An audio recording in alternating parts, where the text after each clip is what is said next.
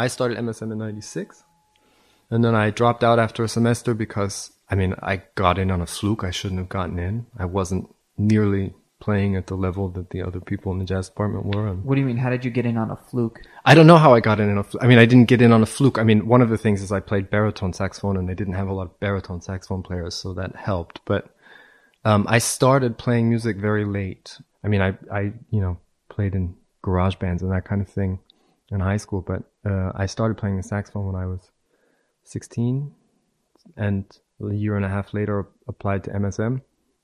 And the jazz department at MSM, at least at that time, was really very serious. And, you know, people could really play.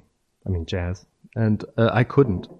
Um, so I'm not really sure how I got in, other than that they probably needed baritone saxophone players. Um, and I was there for a semester and I dropped out just to practice. And I did, talking about working 12 hours a day. Then I, I worked at a deli uh, in my hometown and practiced eight, ten hours a day every day. How come you dro- How come you dropped out of MSM to go practice? I mean, the part of I mean, the reason Uh, people go to conservatories because Well, I felt like at the time, I mean, I was really young also, but you know, I felt like at the time I wasn't even, I wasn't even playing at the level that I felt like I could get something out of being there.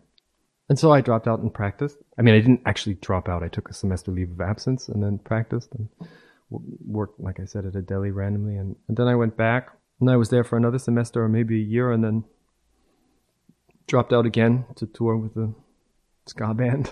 how you kept on dropping out? I wasn't really quite sure what the hell I was doing. And there was a lot of pressure in the jazz department. I think that sort of traumatized me also as far as jazz goes. At, at some point, I, I stopped playing jazz altogether. I lost interest, more or less. And um, uh, certainly part of it had to do with this kind of um, faster, better, uh, high pressure environment. And I didn't do very well. It was a very competitive environment, and I didn't do very well in that kind of environment. I didn't feel very good in that kind of environment. And the second time I dropped out, it was because I got offered a job making a living as a professional musician, and I thought that was something valuable to do. You did this. The, you know, this was like a legit ska band. Oh yeah, at the time, sure. How long did you? Uh, I toured with them for about eight months. Sorry, I didn't mean to interrupt. yeah, well, I mean that was the question. Yeah. But what was their name? Uh, the Scofflaws from Long Island. The Scofflaws from Long Island. You went all over the country. Uh, yeah, I did that for about eight months. Then what did I do? I went to Alaska. Kind of flipped out and had a little crisis and went to Alaska. I had friends in Alaska and lived in Alaska for a few months and then came back to MSM and started studying composition. Then I eventually finished. I mean, it took me with the, with the dropping out and changing departments and everything. It took me six years. So it took you two extra years to get your Yeah. uh, to get your degree. But you, I mean, but technically, kind of really didn't because you were not really there. Yeah, I wasn't there, but I mean, it, you know, and, and then actually I ended up staying an extra year, officially enrolled as a student, uh, in which I only actually had to take composition lessons because, um, I take composition lessons and, um, what was it called? Composers Forum, you know, this workshop thing. Oh God. Yeah. And so I applied for advanced standing so that I could finish up early. and then I actually failed that jury. I mean, I don't know if you're aware, but you can actually fail a composition jury. jury, it was really uh, devastating at the time. You know, I was just a student, but uh, You're I a student, but it's also like you're not sure what you want to do, and you've dropped out. You know, you, you know, you've dropped out a couple times Yeah. already. Sure. Um, it, it- I certainly um, took a few detours uh, get in my education, but and then after I finished that, I that was 2003, and then I moved to Berlin. Describe the music you were writing at the time that polarized it. It, was very heavily influenced by, uh, I would say, early Cage and Feldman more than anything else. And at the time, I was also getting to know things like Scelsi and a handful of other European composers who were not in any way present during my education. They, they weren't composers who I encountered at concerts. Although I don't know, actually, this might be different because I, my impression is that when I left New York in 2003, in about the five years thereafter, like 20 new music ensembles started and there were like 50 concert series of mostly European new music. And I mean, I, this is an exaggeration, but that's just the impression that I got after having moved here. That all of a sudden there was this new music explosion in New York. There, was, but is. I mean, this is mm. how I describe it mm. because I mean, I, I'm not really involved in that scene at all. I really don't have much professionally in New York. You mean? yeah, in New York, but I'm still very close with everybody who's you know who's there, and you know it's kind of a there. There has been this huge explosion of composer collectives and ensembles, uh, but it's a little bit of a bubble in that the actual people and audience members are not in such big numbers that it calls for so much, you know, so so many new music ensembles, especially since a lot of them have you know an overlapping profile. But uh, it's really kind of only the same people in the community that are going to these concerts, and not so many people who are just concert goers. to a certain extent, I feel like it's like that all over, though. I mean, at least all over Western Europe and the States. But there is a pretty, a pretty um, dedicated new music audience that shows up time and again. I mean, you you do see a lot of the same faces at these concerts. Although, I mean, there are also a lot of initiatives. Uh, um, probably the wrong word, but a lot of people are trying to do things to get at new audiences. I mean, that seems to be a trend of the last 10 or 15 years. And, uh, you know, one of the things that I think is most interesting actually is this um, project that I'm actually pretty happy to be involved with this, uh, that uh, Thomas Bruns is doing with the Kammerensemble Neue Musik, these lunch concerts. They're called lunch and after work concerts. And the basic idea is that you have these um, short concerts during the day at random places, at just nice spaces, not regular new music performance halls, but interesting spaces throughout Berlin. And the concerts are free. They send people out on the street with flyers before the concert and try to get people to come in off the street. And um, I've been to quite a few of them now, and I've uh, I'm there. They've played my music in this series, and and concerts are pretty much always full you don't see very many of the same new music people that you usually see. It's a very, uh, it's a nice thing.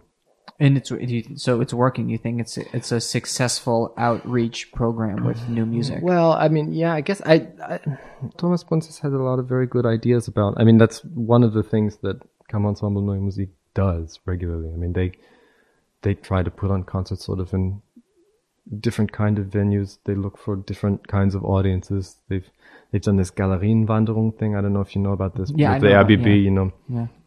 uh, they did this uh, house music series, which was not really house concerts, but sort of like performances in stores and shops and things in a neighborhood. So you kind of walk around the neighborhood from store to store, and there's a concert in each space. You know, this, uh, by by setting up these kinds of events, they've they've really done a lot to try to find new ways of presenting, new contexts for presenting concerts of new music. I think it's a really worthwhile endeavor. Do you think at the end of the day it's one that they're, they're really finding ways that's going to change the way people perceive what we do? Or do you think it's kind of. Well, well, what do you uh, mean um, change the way that people perceive what we do? I well, mean, th- just mm, just you know, they, they- make them feel that it's very kind of relevant in their lives as part of the culture and something they you know actively and willingly want to you know take part in. Tough to say. You know what one ensemble does in in one city. I mean, you know But- that's the but but in general, I think that these kinds of projects are. I mean, well, I don't even think this. I mean, I know that these kinds of projects are in vogue, sort of at the moment. I mean, festivals even do these kinds of things. I mean, there, there's there's a lot of very different kinds of outreach ideas. It's it's a very strange and very different situation here than it is in the states. And one of the things that's happening here is that the funding is drying up by comparison to what it used to be. There are ever more people looking for money, and there's increasingly less money to to dole out. I mean, obviously in Germany, the situation is still pretty good as far as uh, cultural funding goes. Um, but- Austerity's in the air. yeah, you know? I mean, it's. Uh, I mean, you can yeah. smell it. The situation was sort of, well, was quite different in New York when I was there, and it did have one advantage, and and uh, that was a, a sort of different kind of desperation. I feel like, at least one thing when I was in New York, a lot of people were doing interesting things and they were doing them in spite of the fact that it was sort of impossible and extremely difficult to do them. And they were doing them really just because they thought that these were important things. Now, that's a miserable situation to be in. It's very unpleasant. And I mean, the, I know a lot of people in New York who really That- scrape just to, just to get by. But that you know that that's true, but at, at the same time, um, you know, you know they Yeah. they look at they look at the culture and they see themselves not fitting in at least to any type of economic engine. Yeah, but So that's they know that. Well, what they are gonna yeah, get. but that's also. I mean, well, New York is always sort of and there's the New York mythology that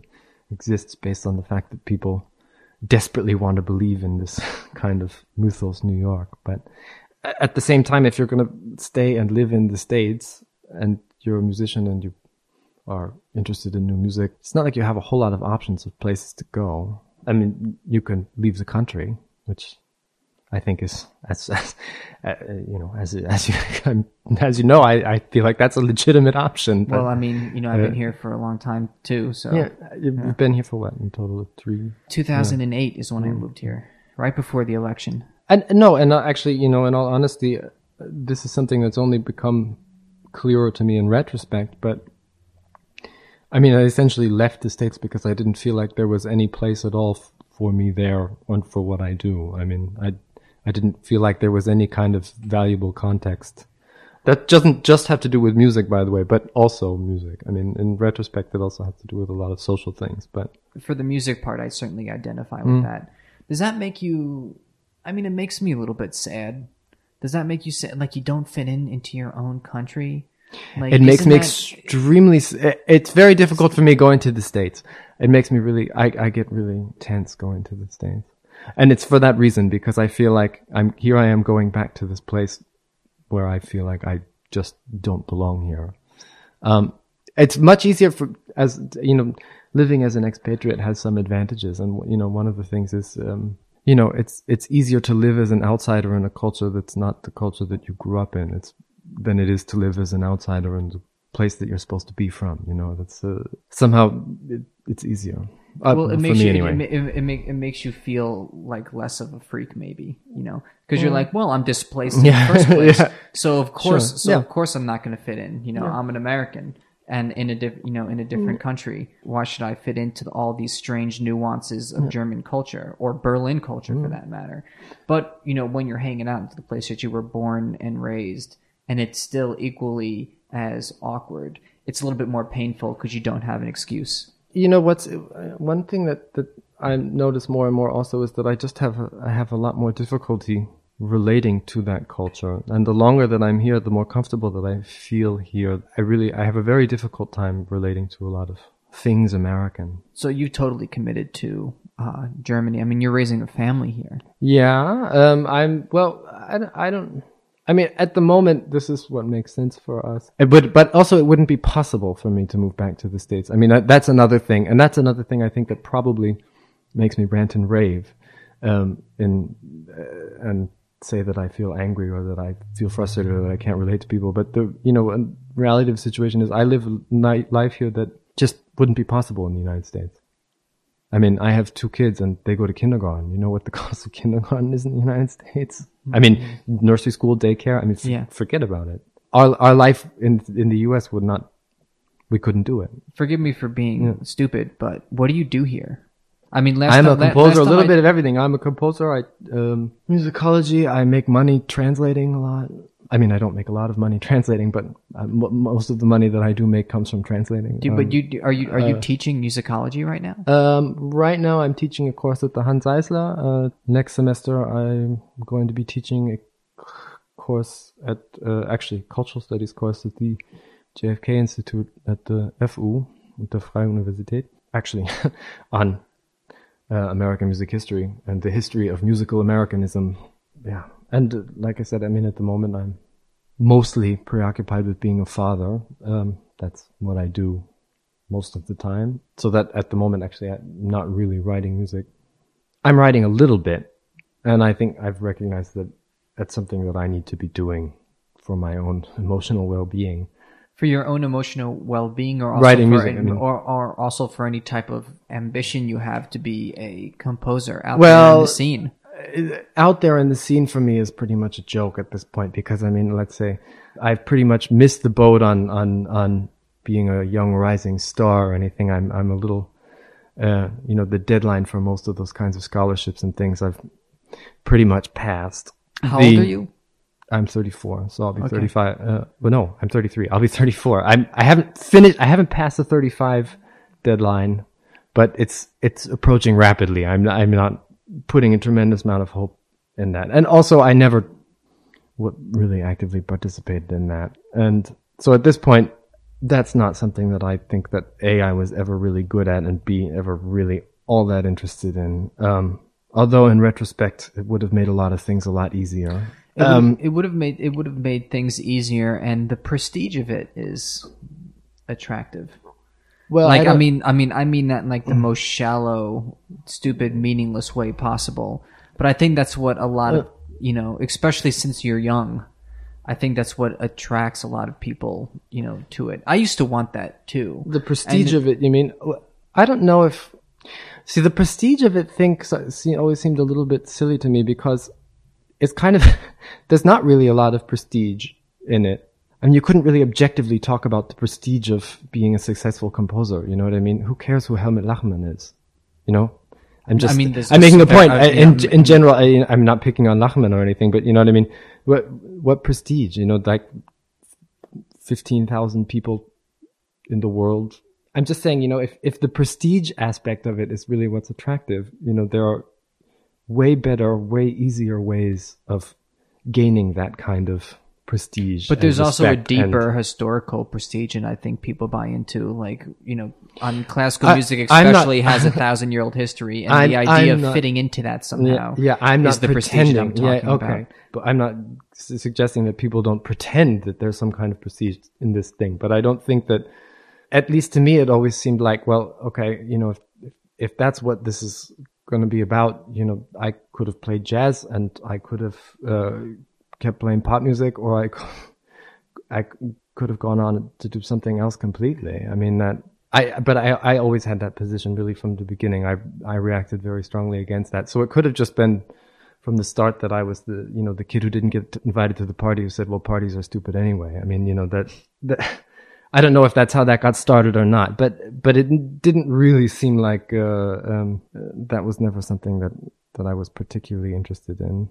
At the same time, I mean, there are certainly people whose opinions matter to me, and there are certainly, I mean, there's something like, um, I'm just trying to relate somehow to this kind of imagined prestige or, or Well, I think maybe the idea of respect is maybe what Yeah. you're talking about a little bit. yeah, you sure. know. So when you're writing a piece, who are you writing it for? Well, that's a loaded question. You mean, look, I, for me, I think that music is a social activity. Music is fundamentally a social activity, and it's a very interesting kind of social activity uh, because there are a whole lot of different levels of communication that go on, and um, you know, I write music for someone to play, which means I write a score that they play from, or I talk to them and we talk about what they're going to do, and then they perform for an audience that listens to the piece and communicates with it ideally, actively, therefore also taking part in creating whatever this thing is, this experience is, the piece or the performance. That said, I, I certainly do try to,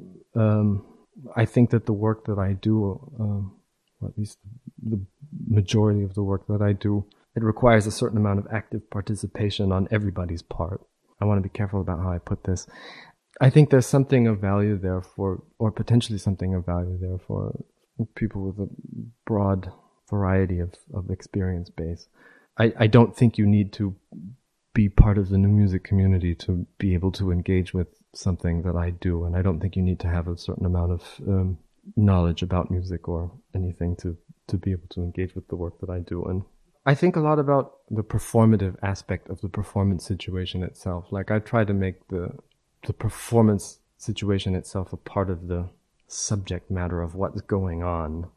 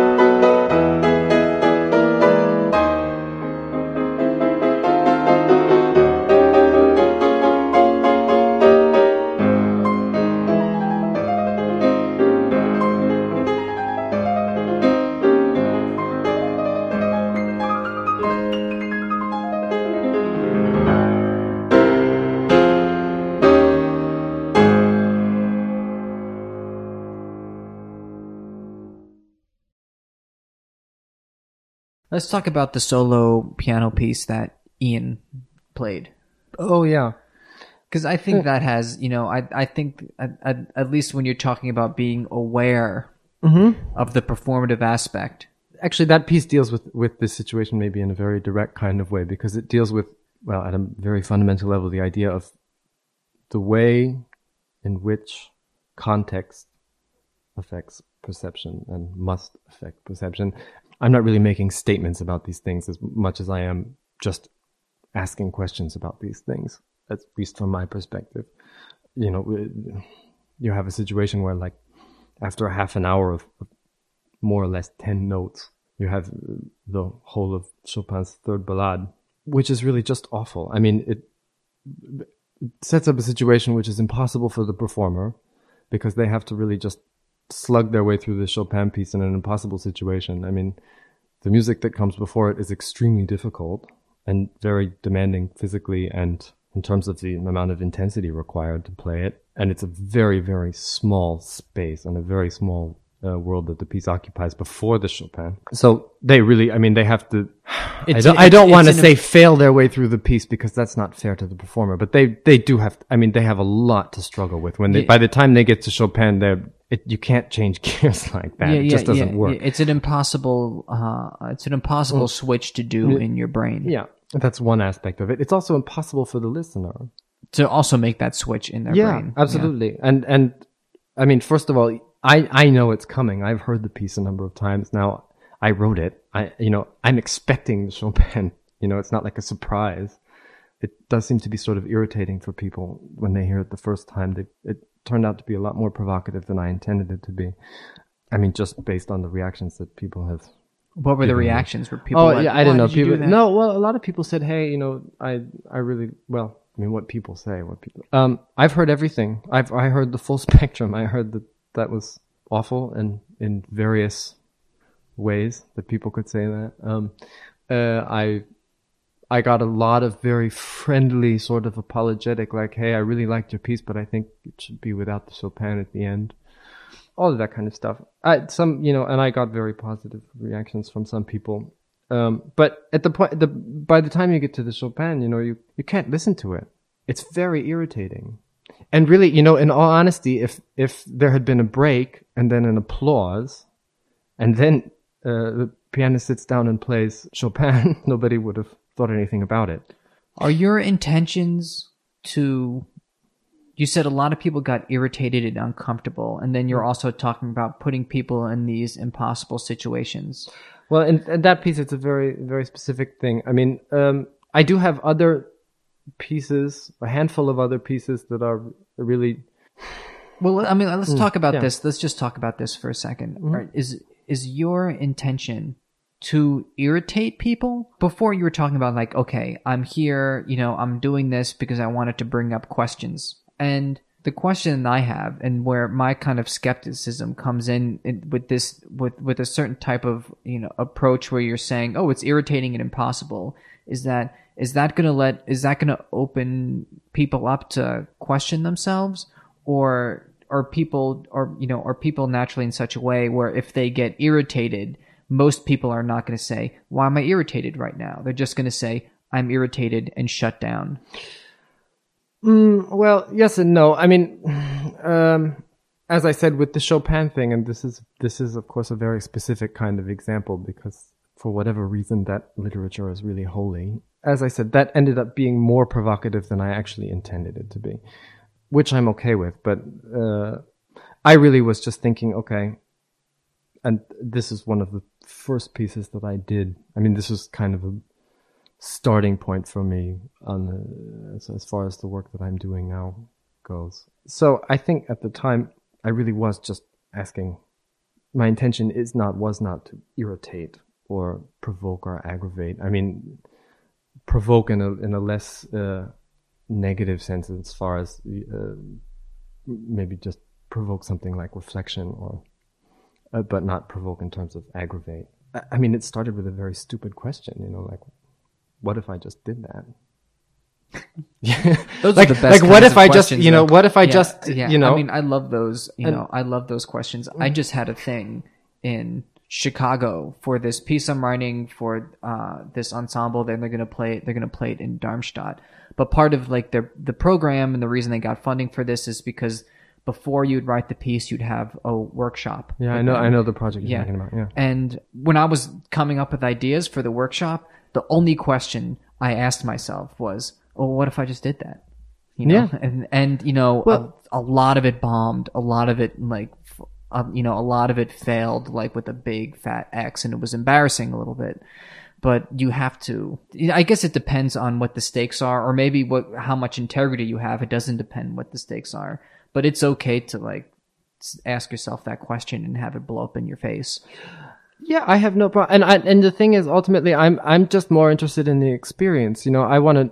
I'm I'm more interested in the actual asking the question and and setting up a situation where I or we can ask these kinds of questions. I mean, I think that's just as as far as I'm concerned, that's the most most valuable thing I think I could be doing writing music. I I think about this stuff, and I.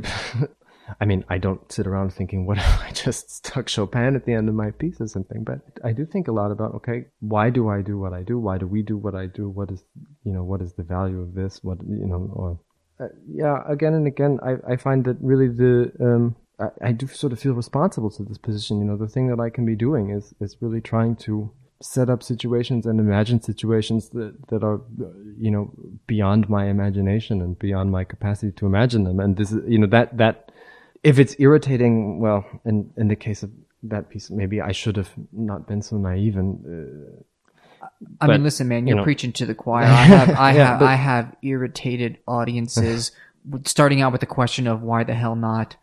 Um, Yeah, no, to but- know, well- to you know, I've done that a lot. Well, one know. of the things, you know, and uh, yeah, I mean, I, and I, I guess ultimately that's the, the thing. I'm at this point, I the the whole idea of something like writing a good piece or a successful piece or something. I mean, that's that's that ship has also sailed. I'm I'm not interested in that at all anymore. There's one piece that I can think of that I have actually like changed or corrected after having written it in the last five six years for me it's like okay once the you know once the work is done then i've got a whole new set of questions that generally come from the experience of writing the one piece and that's uh, and whether or not something works or doesn't work it's really not about something like quality or um yeah i'll use the the quotation marks a good good piece or something I But mean, what about? But if that's not what you're striving for, then how do you how, how do you improve yourself with what you're doing?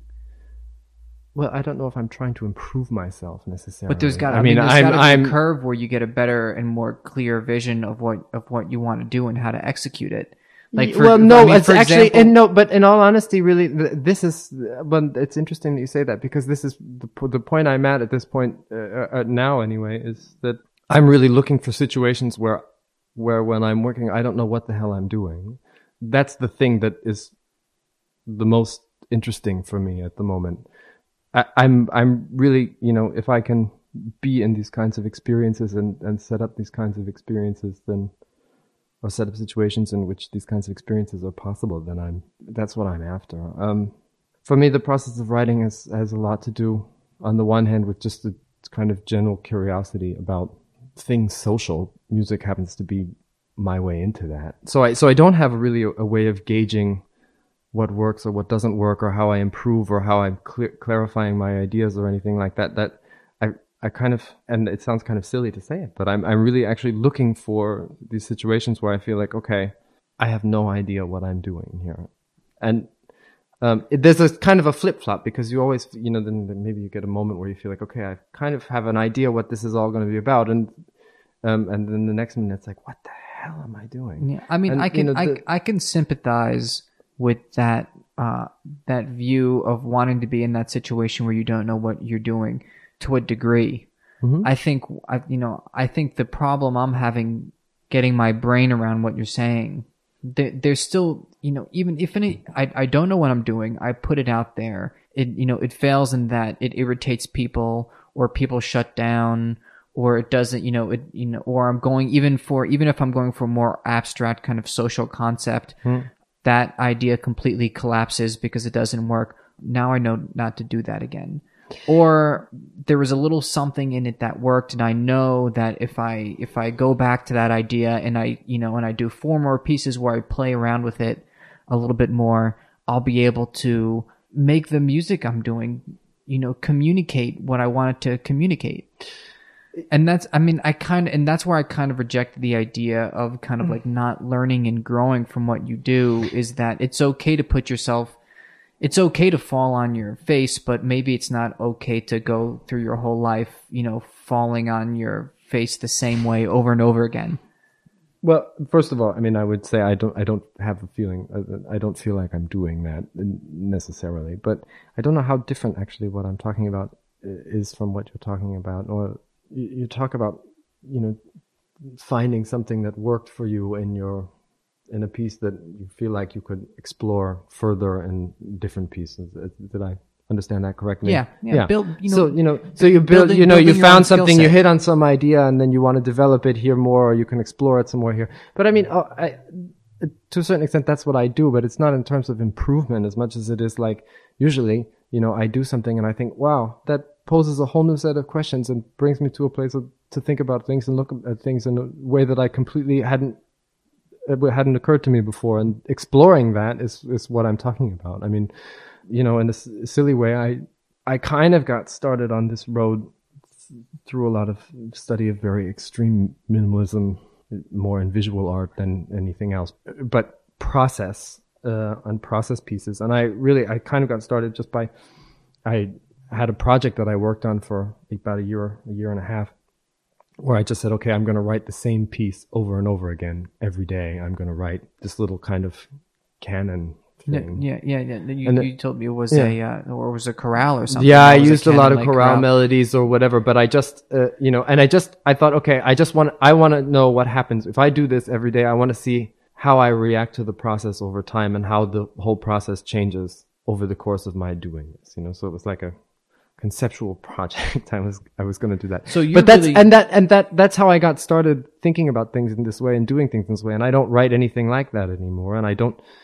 I mean, I never really finished that project, and I I don't even have a lot of those canons that I wrote anymore. But the process continued in a, in a sense that in that you know the it completely changed the way that I write and the way that I'm trying to write. And so I so I never I never really abandoned the project. It just transformed into something so completely far removed from what it started out as that I you know I'm not working on that anymore. I'm just No, that makes that that, know? Mm. actually makes a lot more sense to me. I think I, I I think we are talking about two different things. Actually, I'm Mm. talking ba- basically finding a voice and a skill set to match it, and you're Mm. and and you're basically talking about a very specific type of introspection, and composition is your tool.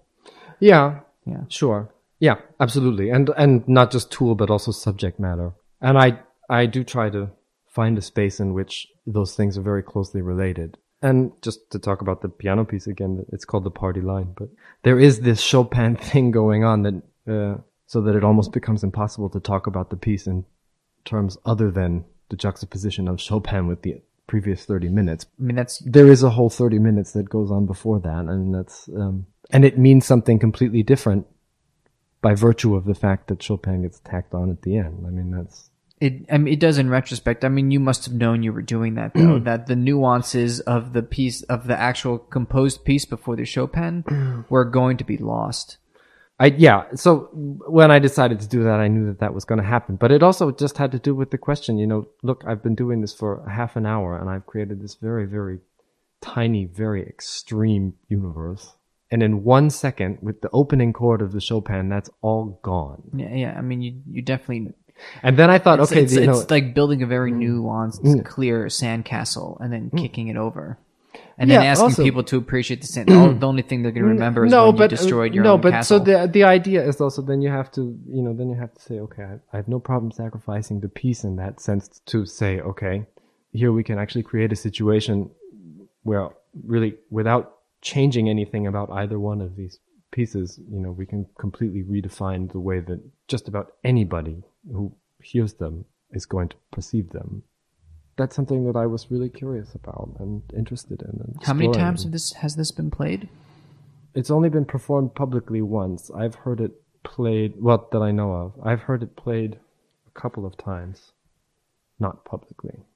But there's been a, a single public performance. What else was on that? Because I'm also, I'm also thinking the idea it's like you're making an attempt to control the context of which your composed piece was performed by Placement. um, yeah immediately after it happens you know you d- you decide the piece that happens right after the piece you wrote Mm-hmm. to even like bring it back another level as in you know what was the piece that was before your piece on and also concert. what was the vibe of that concert in the first place was it just like a regular new music piano concert Oh, it was a marathon program. It was, uh, I mean, all composers more or less based in Berlin, but um, it was it was a very long concert. It was a very very full room in the middle of summer. It was very very hot, and the program was very long.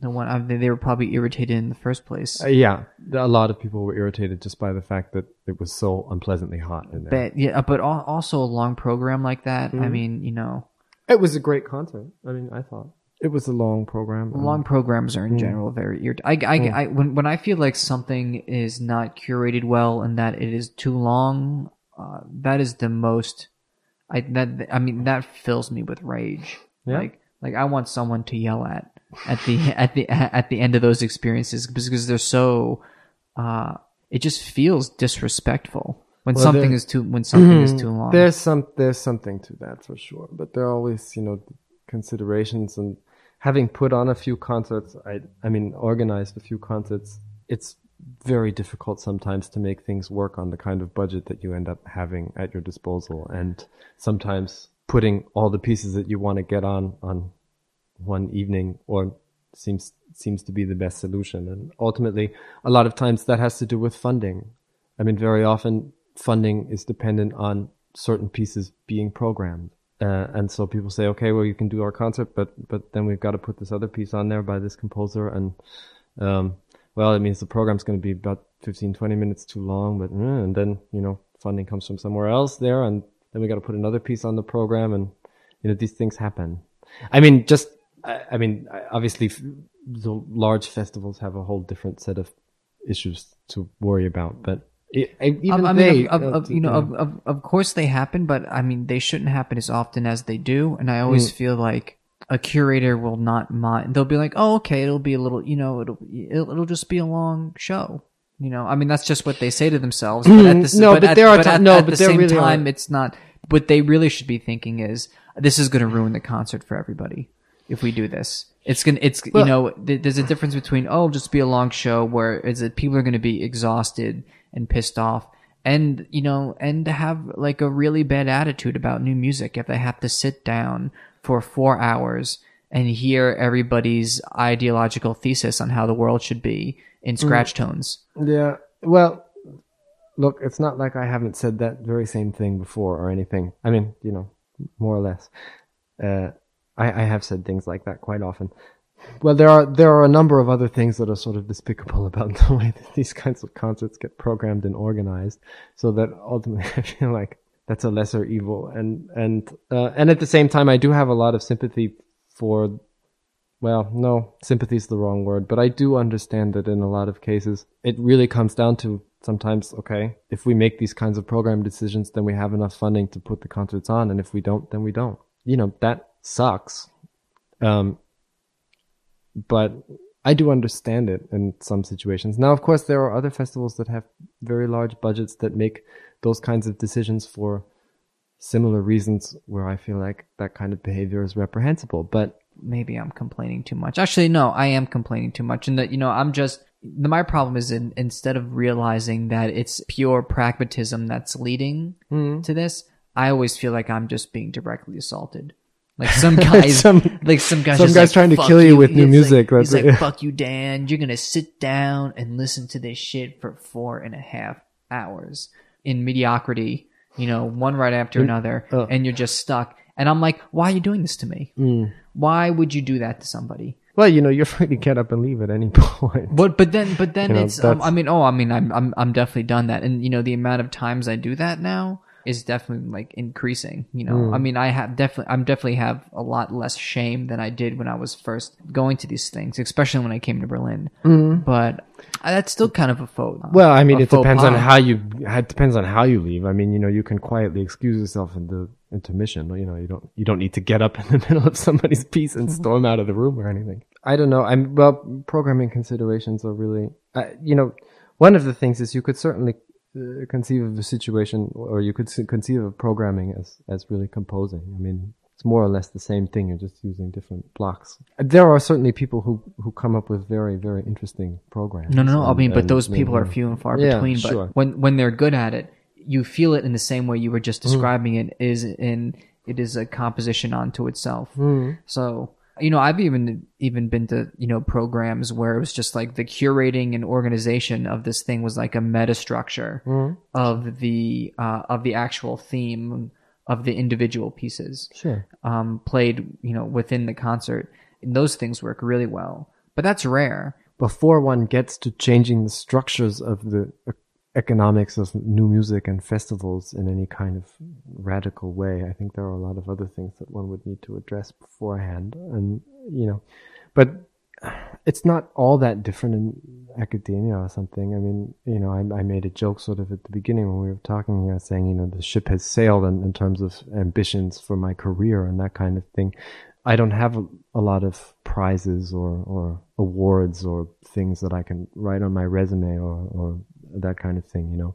Um, and the problem with that is the kind of culture of scholarships, like, you know, if somebody else has said that what you do is good, then we can, you know, okay, whew, It's- you know, then I don't need to think about it and I don't need to look at what you do, you know, oh, oh okay, he had this, yeah. you know, scholarship and that prize and that, oh, good. Well, then this guy's got to be good, you know, what, you know, whatever. I'm just, It's, no, it's, a- it's an echo very- chamber, and there is, there, you um, know, there is, it, you know, it snowballs. You know, one Mm, thing yeah, sure. which leads to another, which Yeah. leads to another, which leads to another. and it's Um, very you know and then you have these really this is particularly the case in germany but i i find but you know you have these sort of young composers who have like a kind of two or three maybe five year stint on the circuit so to speak you know and they get commissions from every major ensemble and they appear at every festival and then they're sort of like and you know there are articles in in all of the new music journals about them and then they're kind of gone yeah, I'm sorry you can't But- see my shrugs on the Yeah. microphone. I, you know, like I'm, uh, I gesticulate a lot. It doesn't, that doesn't. Uh... Well, as I as I've come to the point where, you know, it's hard to find time and to make time to write music. I have become a lot more open to participating in. Uh, I want to be very vague about this, but in sort of new music things and activities and being on the scene, you know, like I'm, I'm, I'm a lot more willing to participate in that kind of thing than I was at one point. Um, pretty- and that has to do with, pre- it's pretty vague. I Yeah, mean, that- you're gonna that- have to give me something. You, you were That's- like, I'm really more than happy no, but to participate you, in you doing talked stuff. about you the talked in the things. beginning about about ambitions and and about you know being involved in the new music scene and that's what I'm talking about. I I'm I'm a lot more willing to get involved in something like a new music scene and participate and send things out and try to organize things and recognizing that there's a certain amount of shaking of hands that is generally advantageous. That kind of thing. I'm I mean I I am I'm a lot less idealistic about it than I used to be for sure. Which also comes from the fact that I'm trying to set up a situation where I actually have time and can write music and and um, also you know. opportunities to do it for an occasion. Well, And I think, that's know- true, but you know what? What one thing that is that's a little different in my case because so far my experience has been that a lot of my music doesn't get performed or hasn't been performed. I mean, a lot of it has, but a lot of it hasn't. And um, my experience has been that I I do end up working with people. This is very fortunate. I do end up working with people who I really enjoy working with and who I think very highly of and, and who I learn a lot from.